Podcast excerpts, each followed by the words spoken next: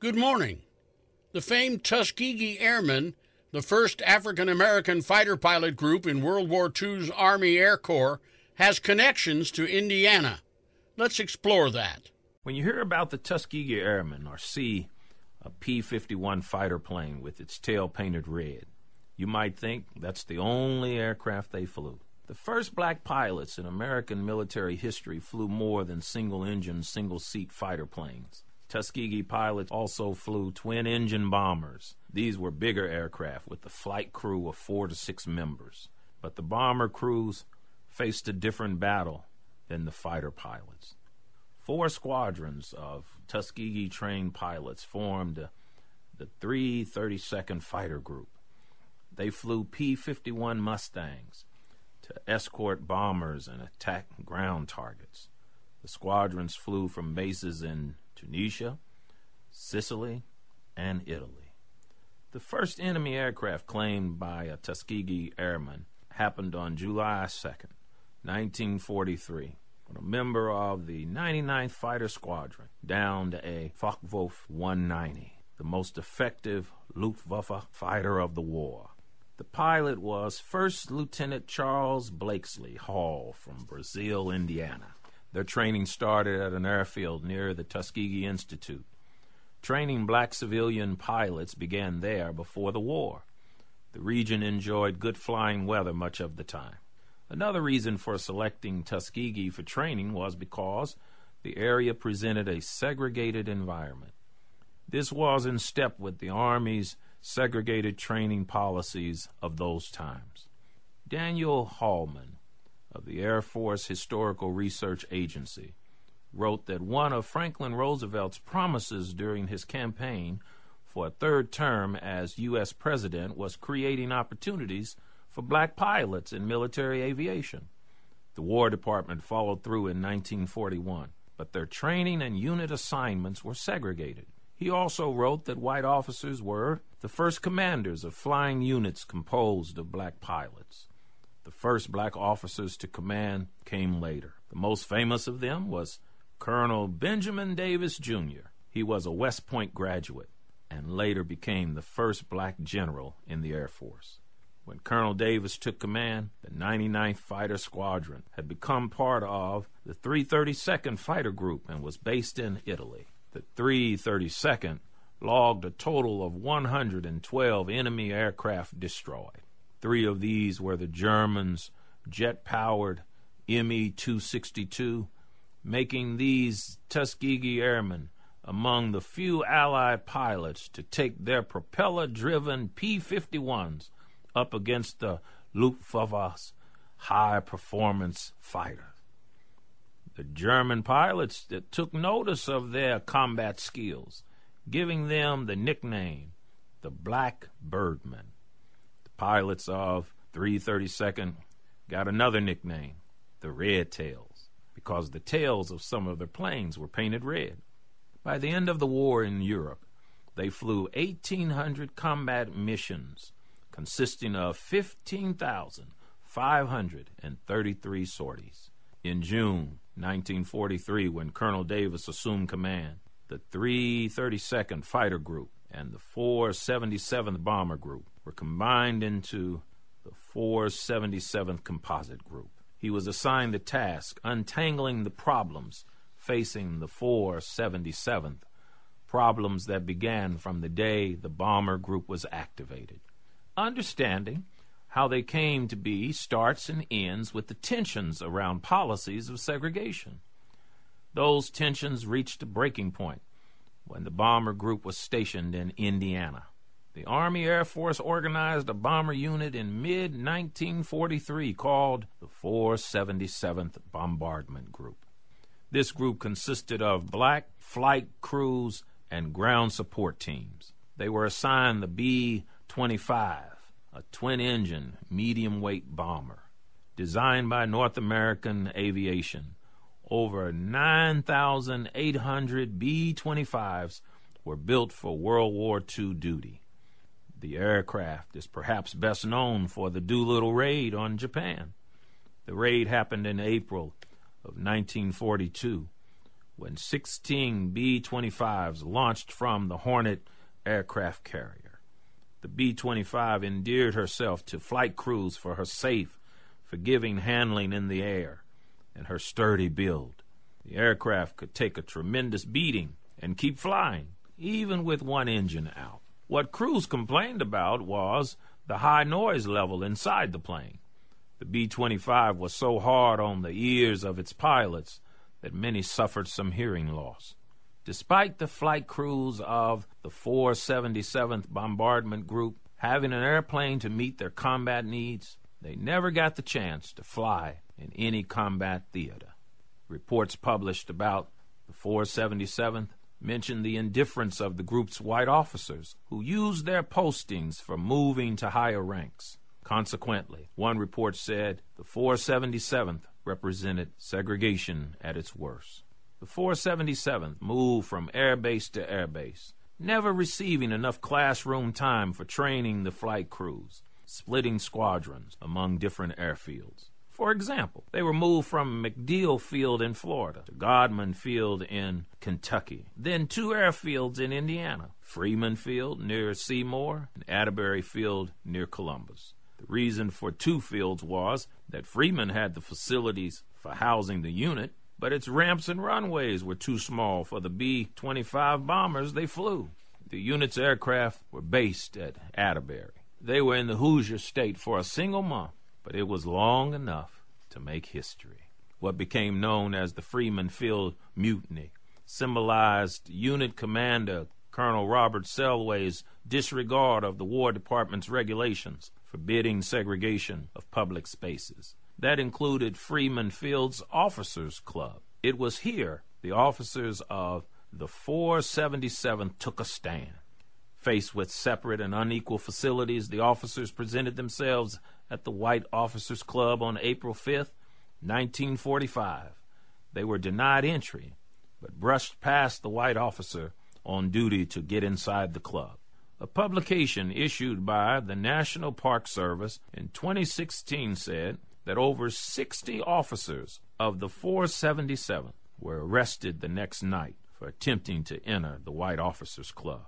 In response, Colonel Selway issued an order assigning officers to clubs by race. He went further to include segregation of housing and dining halls. He then demanded black officers sign statements agreeing to the order over 100 officers of the 477th refused to sign the statement, amounting to a refusal to obey an order from a superior officer. In time of war, it was an offense punishable by death.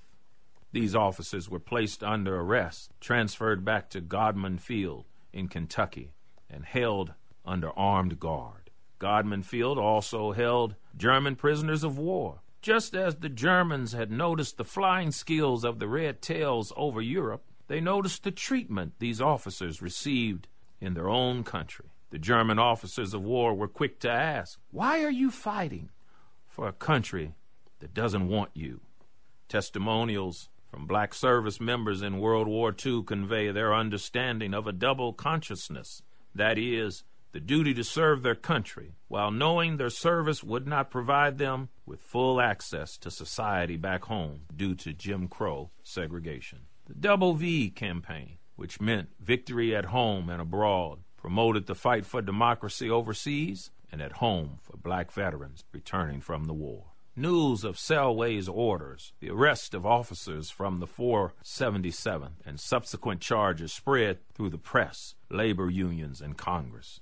Army Chief of Staff General George C. Marshall eventually ordered the release of the officers. But this wasn't the end. Colonel Selway lost his command and was replaced by Colonel Benjamin Davis. The Army brass judged him as the right man to lead a force that combined the fighter and bomber groups into the 477th Composite Group.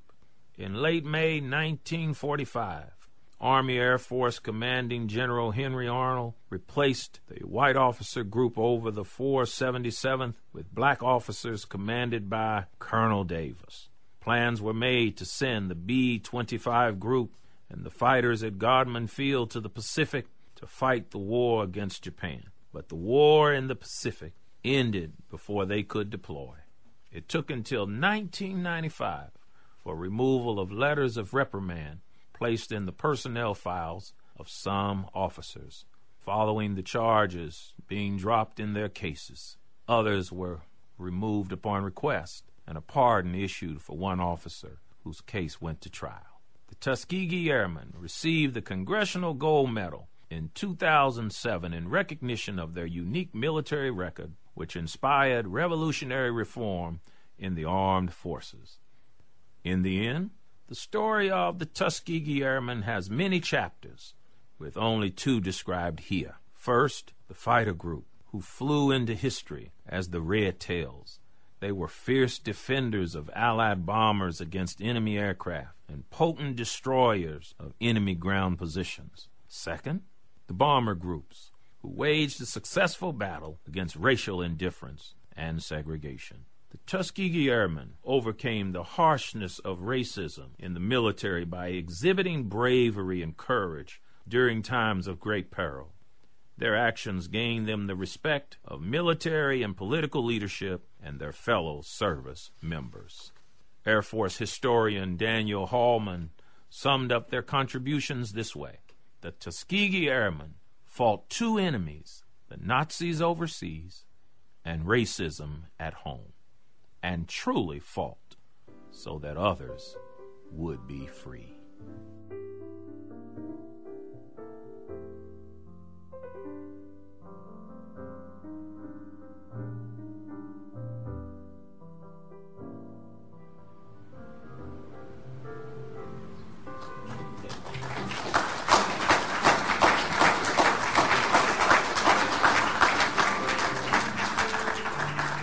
I'm Stephen. I'm the writer producer on Tuskegee Airmen in Indiana. I was in the introductory film uh, that you saw with Owen, and for clarification, I was standing on the left. We're often confused. I tell people he's taller than I am. Pastor Brooks and I are delighted to be here and uh, have a chance to show you our film. Um, we're both going to talk about it from slightly different perspectives, and then we're glad to take your questions. One question I often get is where do you get the inspiration for a film? And the answer is it's everywhere. Um, I had gone to the Chopstick House out on Evansville's east side, and I was waiting to pick up a to go order, and uh, a story idea came to me there uh, for a, a Chinese restaurant and some of its regular patrons. Um, other screenwriters or filmmakers will tell you that they'll wake up in the middle of the night with an idea, jump out of bed regardless of the hour, and start working it out. The process for documentaries is a little bit different. Um, we were just talking about a project uh, that our shop's going to be working on, and the basis for it was a YouTube video I saw uh, about the Velvet Re- Revolution in Czechoslovakia. Uh, it was a 20th anniversary ceremony for that, and uh, there were some elements of that that we believe we can we can make an interesting film from. To get more specific about uh, Tuskegee, it started with a North High School student's senior history project. Um, he had two interests. His name was Caden. He had two interests aviation and World War II. And at the time that he was in school, I was at the Evansville Wartime Museum as the director of exhibits and design. So he called into the museum, we got connected, we had our first meeting in March of 2019. We weren't exactly sure where to begin helping him. He, he had the idea of World War II and aviation. Somewhere along the line, somebody in our group found a story or some information about a unit of the Tuskegee Airmen being in Indiana during World War II. This was news to us. And as we've been working on this, we find it's news to a lot of people in our area. Um, we dug into it a little further. We found uh, a lot of information, a few other films that had been made, some exhibits, and that's where we set our sights on making that. Um, we were able to uh, uh, through his history project, through our research and a, and a film pitch, uh, have a film uh, made based on uh, all of those elements. We didn't get everything done in time for Caden to present it uh, at North High School, but we did have enough visuals and content that he got an A on the project. Um, it took us another couple of years to get the film made, and um, that during that time, we had a chance to look up all, the arresting visuals that you've seen, work on the script. Uh, we worked with Dr. McLeod at U of E, and uh, then the uh, uh, administrator of the uh, Evansville African Museum and, and brought all of their insights um, into the project. In fact, it was two years ago today, to the date, that Tuskegee Airmen in Indiana premiered at Memorial Baptist Church, just a short distance from here. It was the last Sunday of Black History Month. Pastor Brooks had seen the film 10 days earlier and asked us to screen it for the morning congregation. And I think we can agree it got a very good reception. Since then, the film has been screened at festivals here in Evansville, in Bloomington, and twice in Indianapolis. As we mentioned in our earlier film, there was a handful of films that were selected uh, regarding black history that were also Indiana produced, and they were shown last weekend in Indianapolis. There's something else I'd like to mention that shows the continuing legacy, the continuing connection of Tuskegee with, with today. Last year marked the 75th anniversary of President Truman's signature on the executive order integrating the armed forces.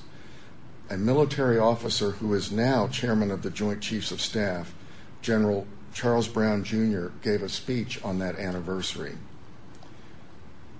General Brown was the first black chief of staff for the Air Force and only the second black chief of staff for the Joint Chiefs. General Brown noted the most famous example of integration in the armed forces came from the Air Force. He then referenced the Tuskegee Airmen, saying that their progress is what made it possible for him to stand before that audience and give that speech that day. Now, what he said here really gets to the core of what he had to say. None of us decides to grow up to be something we've never seen before. Just think about that for a moment. General Brown also said he hoped that his career and those of many other people of color rising through the ranks of the armed forces would eventually be, in his words, less remarkable. He said, I hope one day progress will mean that there will be no more firsts to be celebrated, that we all that we are all left celebrating each other's achievements as fellow Americans. Thank you, and I'll turn the floor over to Pastor Brooks.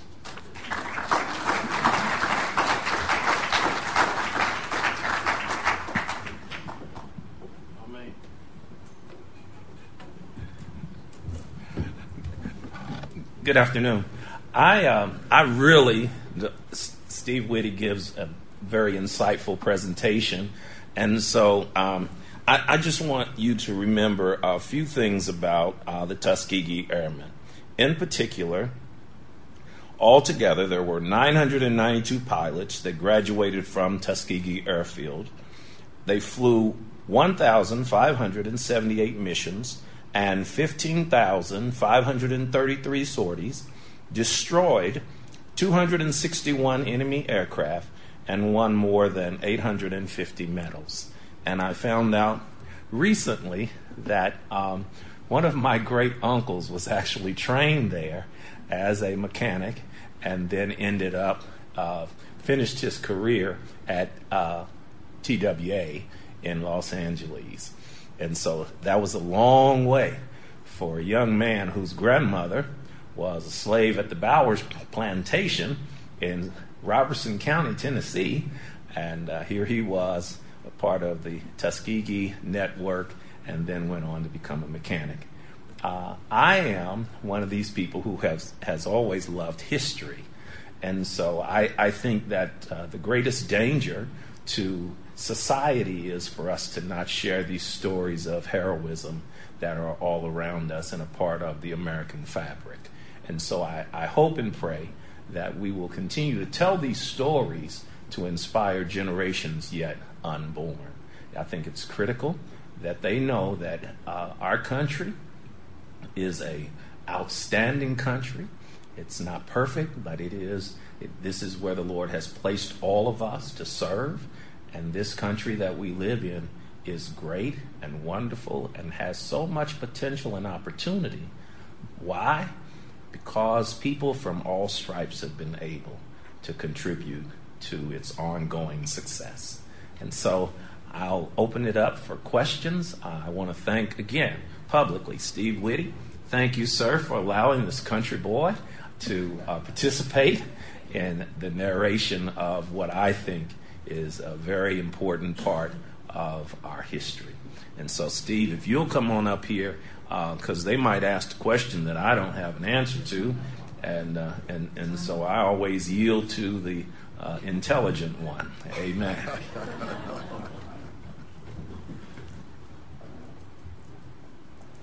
They're overwhelming us, aren't they? They're in the back. Hi, Adrian and Steve. Two good people. Two good people up in front. Thank you very much. Thank you. Do you have any comments over the fact that our Secretary of Defense now is a black person? Yes, sir. I, I think that it shows the continuing progress that our country makes. Um, that's that's one of the difficulties today is that um, I don't think we celebrate the achievements and accomplishments of those who have come through uh, some very trying uh, environments to succeed. Uh, there seems to be a lot of emphasis on the things that divide us instead of the things that really ought to unite us.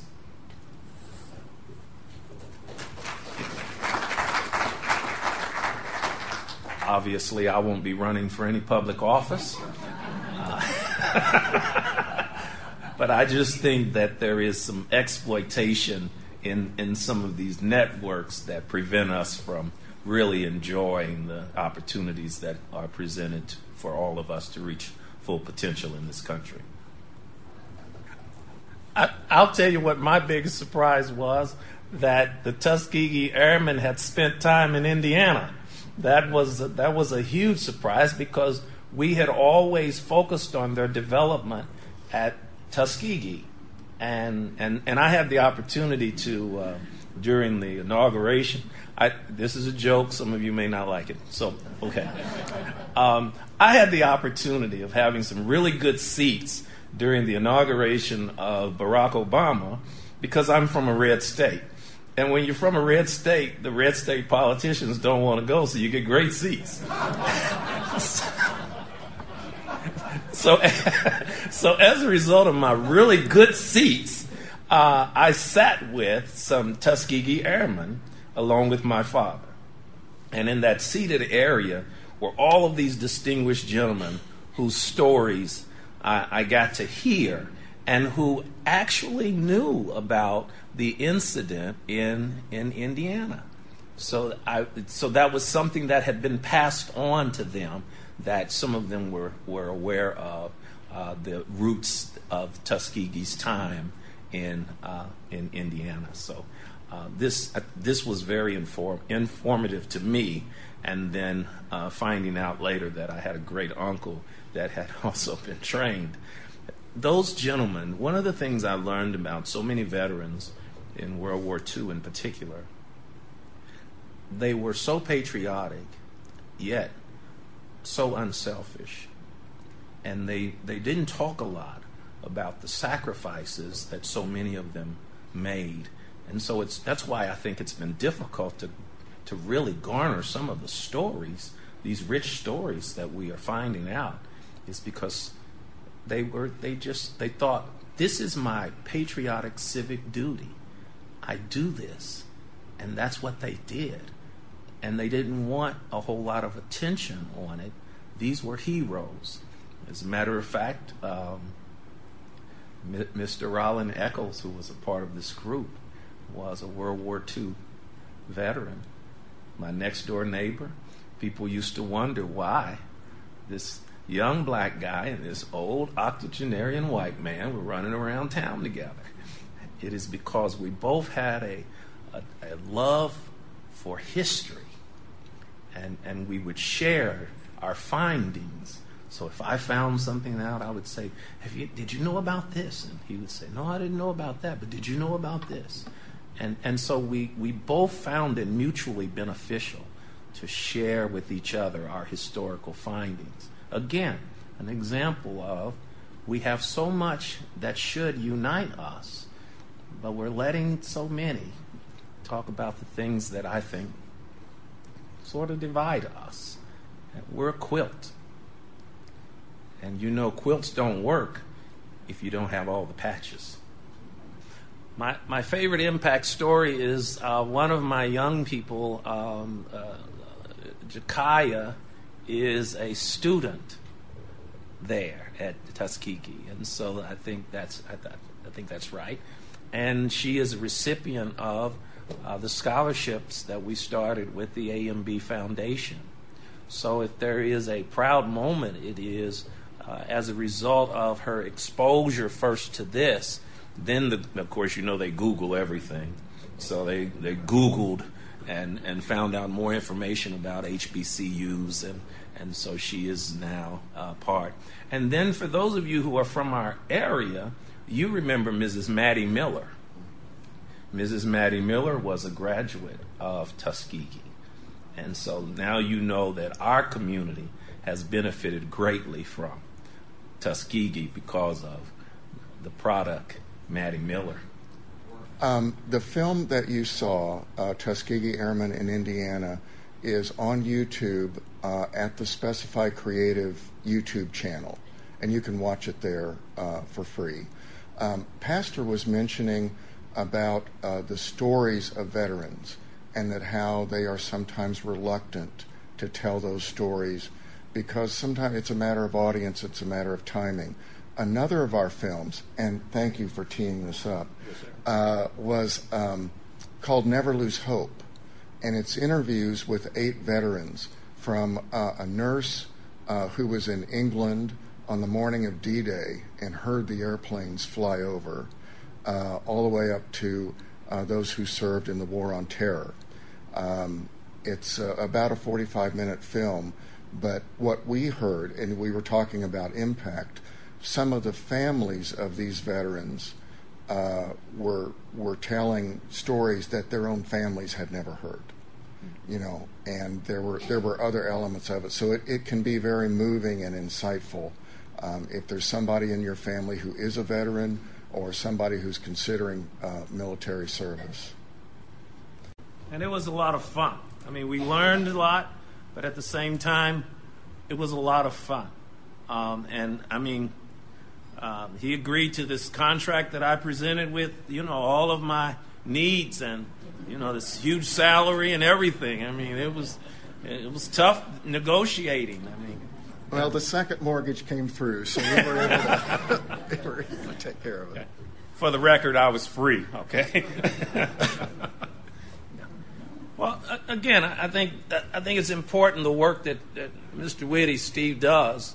It's, it's so critical to our total community, not just a particular group, that we hear these stories of patriotism and how individuals who came from some incomprehensibly terrible environments, but who believed in the Constitution and the American ideal and was willing, in spite of what they were being subjected to daily, were willing to go and sacrifice their lives for this country. I, I think to me, that is ideal in terms of patriotism. I mean, you, it doesn't get any better than that. And so any kid, black, white, Hispanic, red, whatever the case may be, could be inspired by, no matter where you've come from. You, if there are certain things that ought to motivate you to come beyond yourself and see the greater good that you can help bring into fruition in society, uh, regardless of how inconvenient it is. Uh, I, th- I, think there's this, this unselfishness that is a part of the American tradition that just isn't highlighted enough. There are some great American patriots who've done wonderful things in our country. Uh, and our kids need to know about that. They need to know more about that than they do about TikTok, to be very honest with you. Thank you for joining us for this week's program. From all of us at Midwest Communications Evansville, make it a great week.